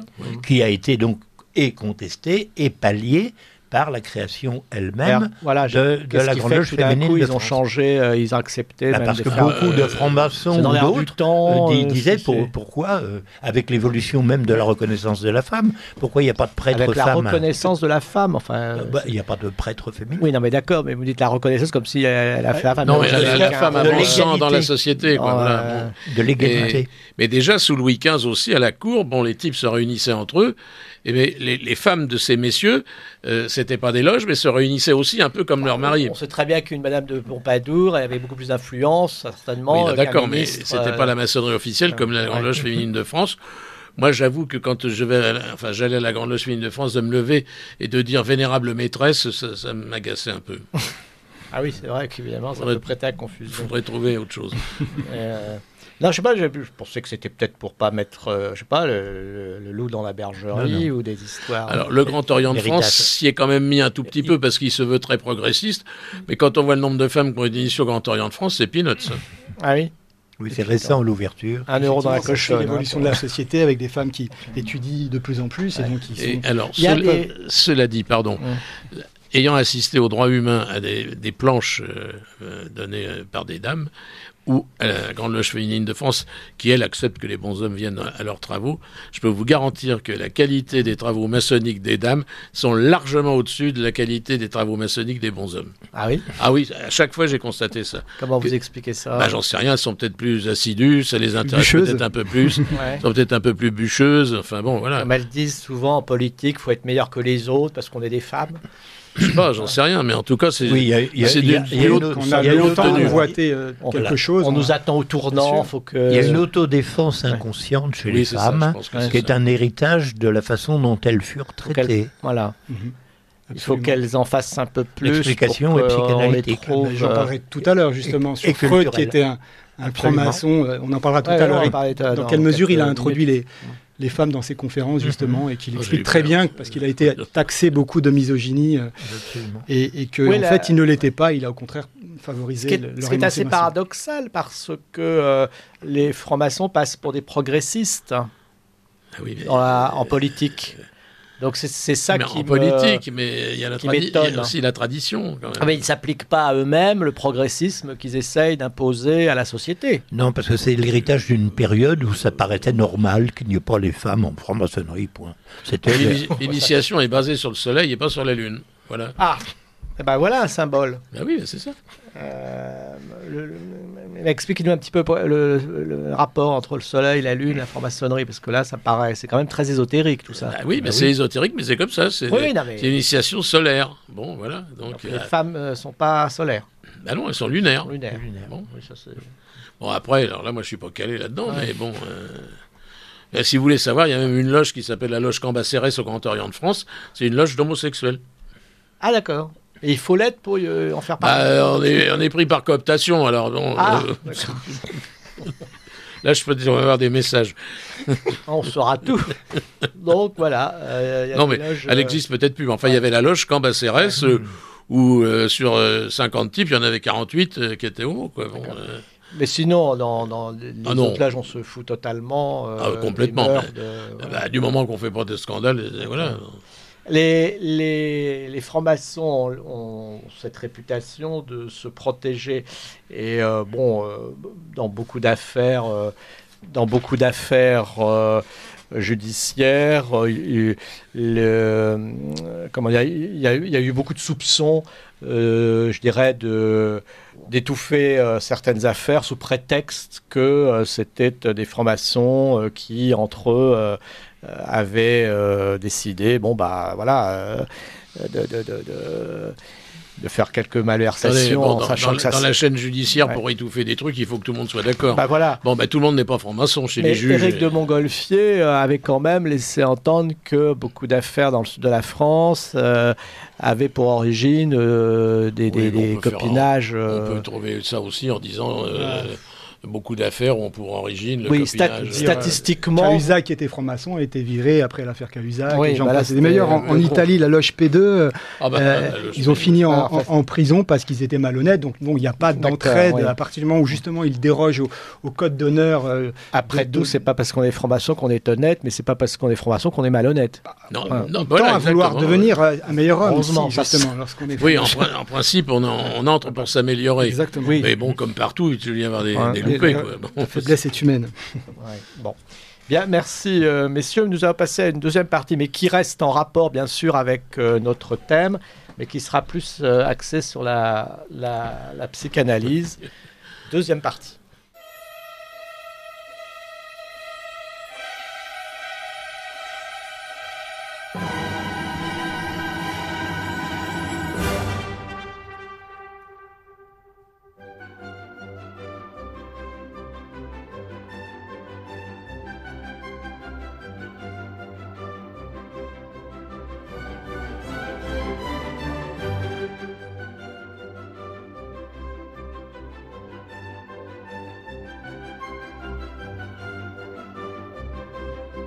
Psychanalyser ben, hein, on pourra discuter. avec plaisir. Voilà, avec plaisir. Hein avec plaisir. Deuxième, deuxième euh, partie.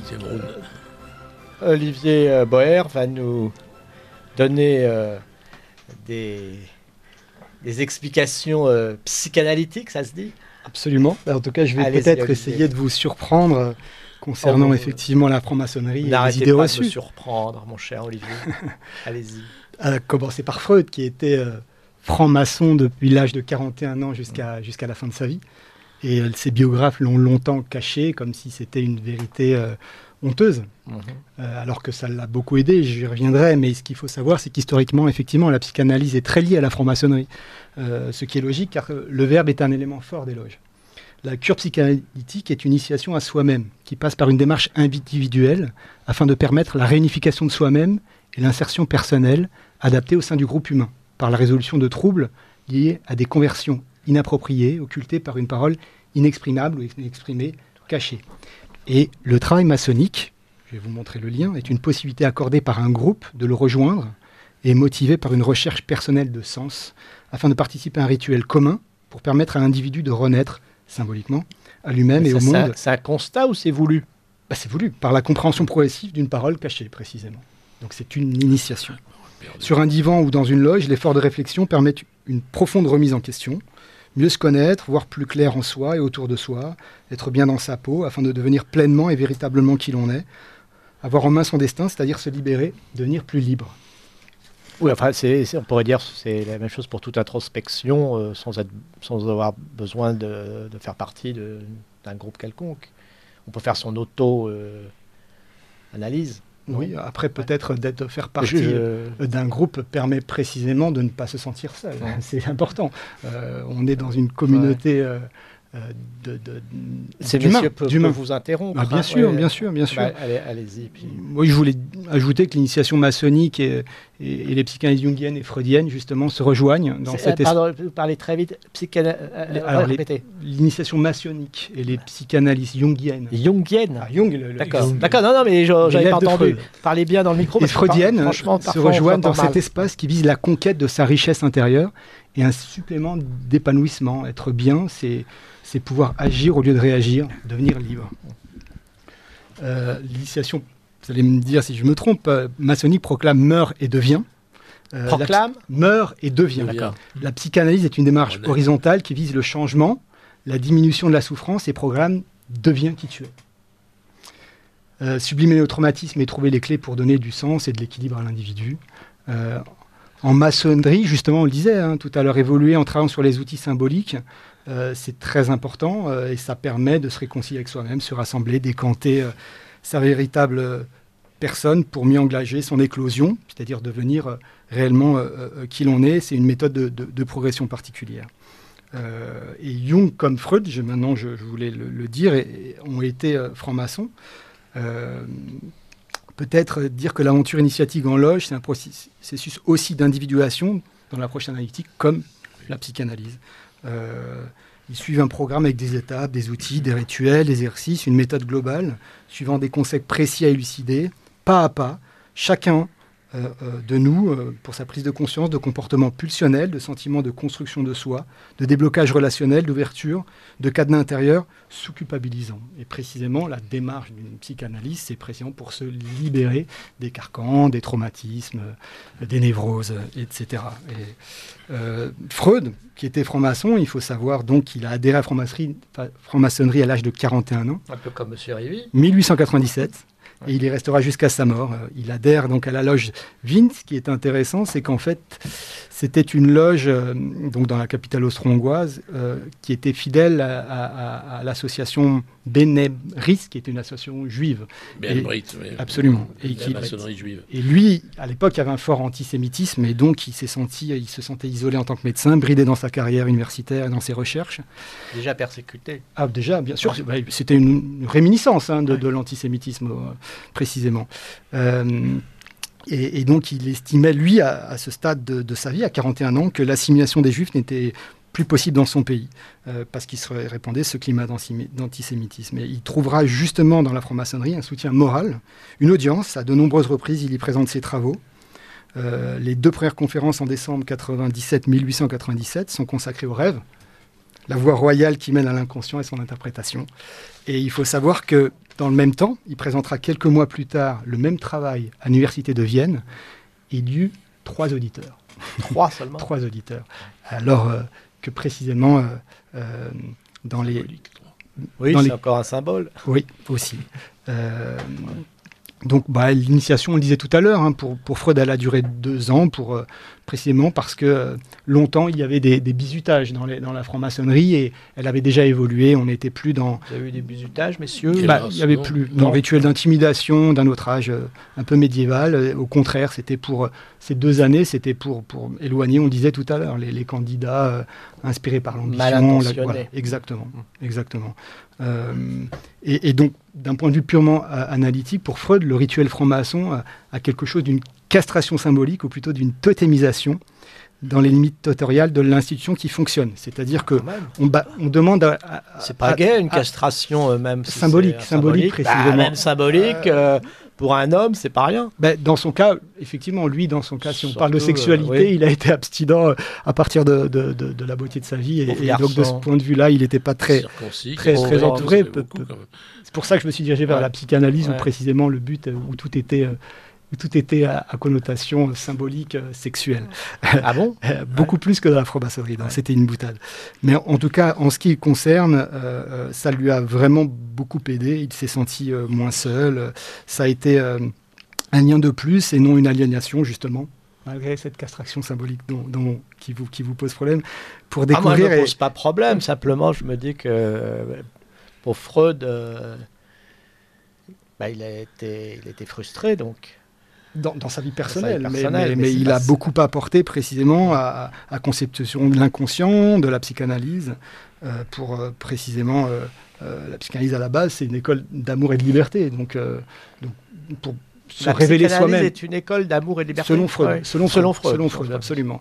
Peut-être la différence entre les deux, c'est qu'il y a quelque chose de l'ordre davantage de l'individu dans la quête de soi, où le but c'est de se révéler à soi-même qui on est, tandis que peut-être la, franc-maçonnerie va encore plus loin parce qu'elle a l'optique finalement d'aider tous les hommes, tous les. C'est-à-dire qu'une fois qu'on a trouvé sa vérité, on a envie d'être une pierre à l'édifice de la chaîne éternelle de l'humanité. Alors que la psychanalyse, c'est peut-être un peu plus individuel, mais c'est déjà bien de, se libérer de ses carcans, de ses, névroses et de ses traumatismes. Alors ça, c'est pour le côté, euh, je dirais, presque euh, thérapeutique. Euh, mais d'un point de vue plus collectif, est-ce que, la, pour en revenir à la franc-maçonnerie, est-ce que simplement ça donne pas un sens aussi à son existence? Ah bah oui, être libre. Donc vous, ah bah être libre, ça c'est une conséquence, mais je parle du sens, le sens de la vie tout simplement. Bah, c'est difficile. Que la liberté? oui, mais la liberté, pourquoi faire? Bah, Être libre, c'est bien joli. Pour savoir pourquoi on est ici, à quoi on, à quoi l'on sert sur Terre. Oui, ben je, je, vous retourne la question. À quoi sert-on? Pour, pourquoi sommes-nous là? Et c'est toujours les mêmes questions. Euh, qui suis-je Où vais-je euh, Et qui me ramène Dans quel étagère? Dans quel étagère? Je crois qu'on a, répondu. L'école de la tolérance, précisément. Non, mais est-ce que, voilà, alors, est-ce que la franc-maçonnerie, messieurs, pour un peu leur tourne et on, on, va, on va conclure. Euh, est-ce que ça vous a apporté les, les réponses un peu métaphysiques auxquelles vous aviez des, des, des non J'ai retrouvé le, chemin de Dieu à travers le 18e grade, mais point barre. Hein. Bah, c'est déjà pas mal. Ah bah non, mais je, remercie, c'est bien. je veux dire, en dehors de ça, ça n'a pas bouleversé ma vie. les, questions euh, qui, qui, vous tourmentaient, M. Rivi, euh, bah, euh, à un moment, on se pose tous la question qu'est-ce que qu'est-ce que je fous là et qu'est-ce que je fais de ma vie?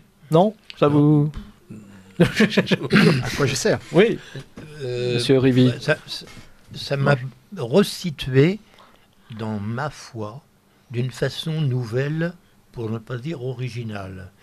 Ça m'a aussi apporté quelque chose qu'on pourrait appeler la tolérance, euh, dans la mesure où j'ai un, lourd, pas, passif, mais un lourd reproche vis-à-vis -vis de la tradition religieuse catholique, euh, qui est le paradoxe entre Jésus disant euh, ce que vous ferez au plus petit d'entre les miens, c'est à moi que vous le ferez. Et si je reprends l'histoire de l'Église, je tombe sur des contradictions insupportables et abominables.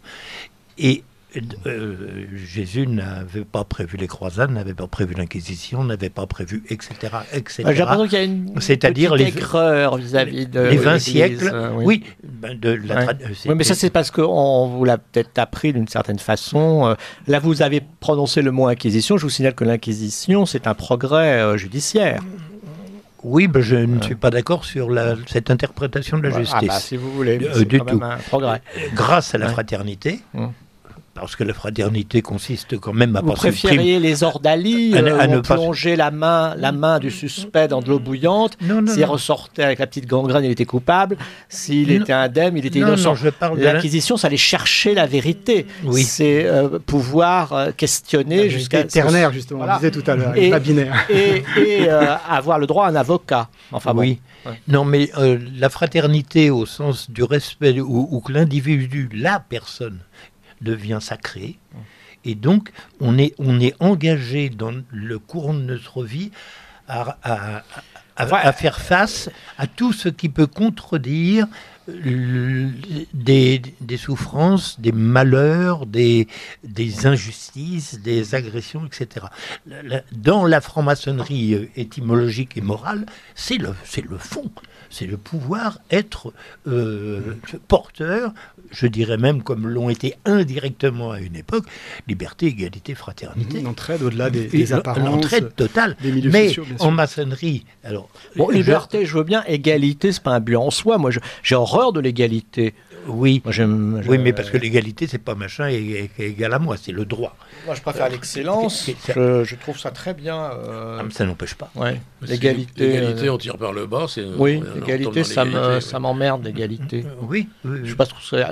Le, le fait, le, ce que j'aime, c'est l'égalité de traitement. Oui. Mais l'égalité pour l'égalité, non, non, l'égalité de, droit. De tel, euh, que le droit s'applique de, la même façon. Quand on parle d'égalité réelle, c'est épouvantable. Euh, non, oui, mais pourquoi euh, en France on coupe les têtes justement parce qu'elles dépassent, mhm. mais on en est arrivé là. Mhm. Bon, donc l'égalité, moi je m'en méfie. Fraternité, je veux bien, mais enfin on non, je prends ça parce que c'est, oui, je veux dire, c'est fait quand même facile. devise, et, ça vient pas de n'importe où. Alors, euh, il nous reste quelques minutes. Les symboles, les fameux symboles, vous voulez peut-être. On en a un peu parlé, peut-être revenir sur les, les, femmes. Tout à l'heure, c'était les... les... femmes. On n'est pas allé jusqu'au bout. tout à l'heure, ça vous, ça, ça, ça, ça bah, si, on avait, enfin, je ne sais pas.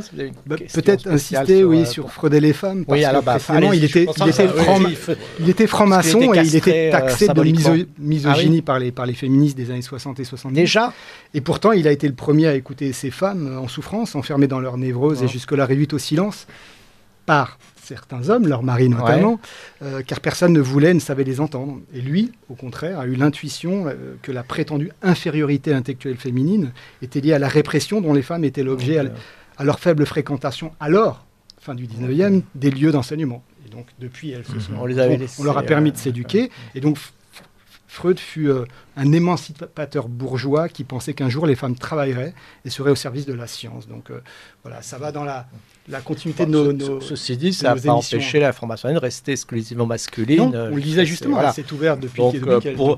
C'est assez paradoxal de se dire très ouvert d'esprit et tolérant et en même temps d'avoir cette défiance vis-à-vis de non, c'est pas une défiance, ça n'existe pas. ça n'existe pas en maçonnerie. Oui, non, mais ça, ça, mériterait presque un sujet à part entière. Ça n'a pas été créé pour les femmes.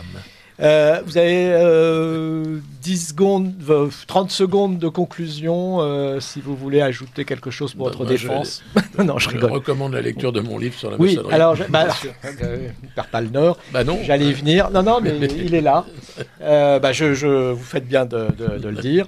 Je rappelle le livre de Jean-Paul Chéréguez de Olmeta, bien connu des auditeurs. Parlons franc-maçonnerie, paru chez Via Romana. Euh, un livre facile à lire, je dois dire qu'il m'a beaucoup inspiré pour cette euh, émission, euh, qui se lit facilement et qui répond à beaucoup de questions bah, très, très pratiques. vous voyez, les structures administratives, là je lis les têtes de chapitre, se, connaître, se reconnaître, donc ça, les, la symbolique, la franc-maçonnerie dans le monde. Il y a même euh, les, comment se, se, tient euh, une, une, tenue, une tenue mmh.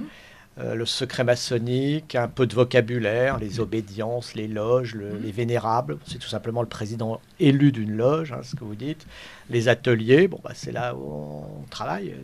Oui, non, non, mais c'est pour donner c'est pour justement démystifier un vocabulaire qui oui, somme tout à fait ça, euh, voilà. ça explique les vocabulaires. Jean-Paul d'Olmeta, parlons franc-maçonnerie chez Via Romana. Et, Monsieur Rémy, vous avez euh, un bouquin, un, livre, oui, à, promouvoir. C'est le moment ou jamais. Ah non, mais qui n'est pas euh, qui n'est pas lié à la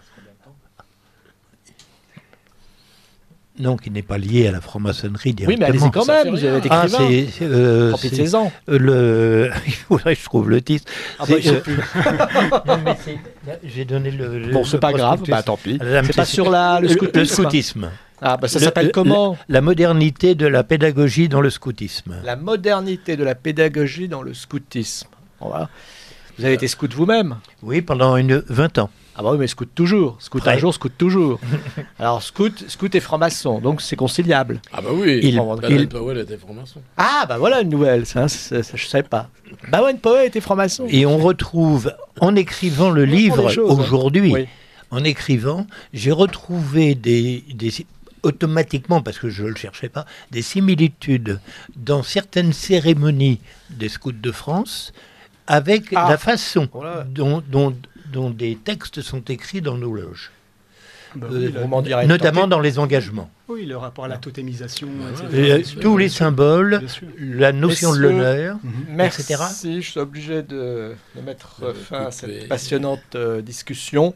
Je recevais donc euh, Bernard euh, euh, Jean-Paul Chiriguez de Olmeta, avec mon complice Olivier Boer, pour cette émission du Bal des Facétieux consacrée à la franc- franc-maçonnerie, fantasme et réalité. Je remercie Benoît la technique. Nous nous retrouverons le 5 octobre. Ça sera jour de mon anniversaire pour mes 47 ans.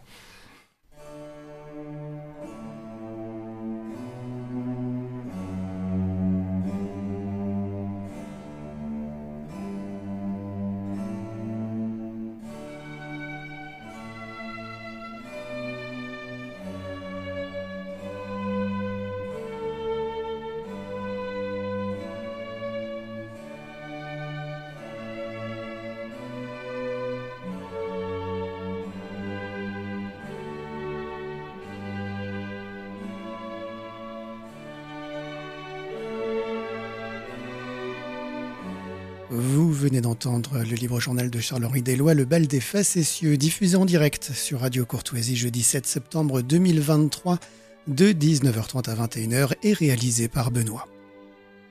N'oubliez pas que Radio Courtoisie est une radio culturelle associative. Afin de sauvegarder une indépendance absolue, Radio Courtoisie refuse toute ressource publicitaire. Radio Courtoisie ne vit que grâce à ses auditeurs. Aidez-nous à demeurer libres. Rendez-vous sur soutenir.radiocourtoisie.fr et accédez à l'ensemble de nos archives à partir de 5 euros par an. Si vous le désirez, nous pouvons vous faire parvenir un enregistrement de ce libre journal commandé le CD-ROM pour le prix franc de port de 9 euros ou 6 euros seulement si vous êtes adhérent de notre association. Je vous rappelle notre adresse Radio Courtoisie 61 boulevard Murat 75 016 Paris.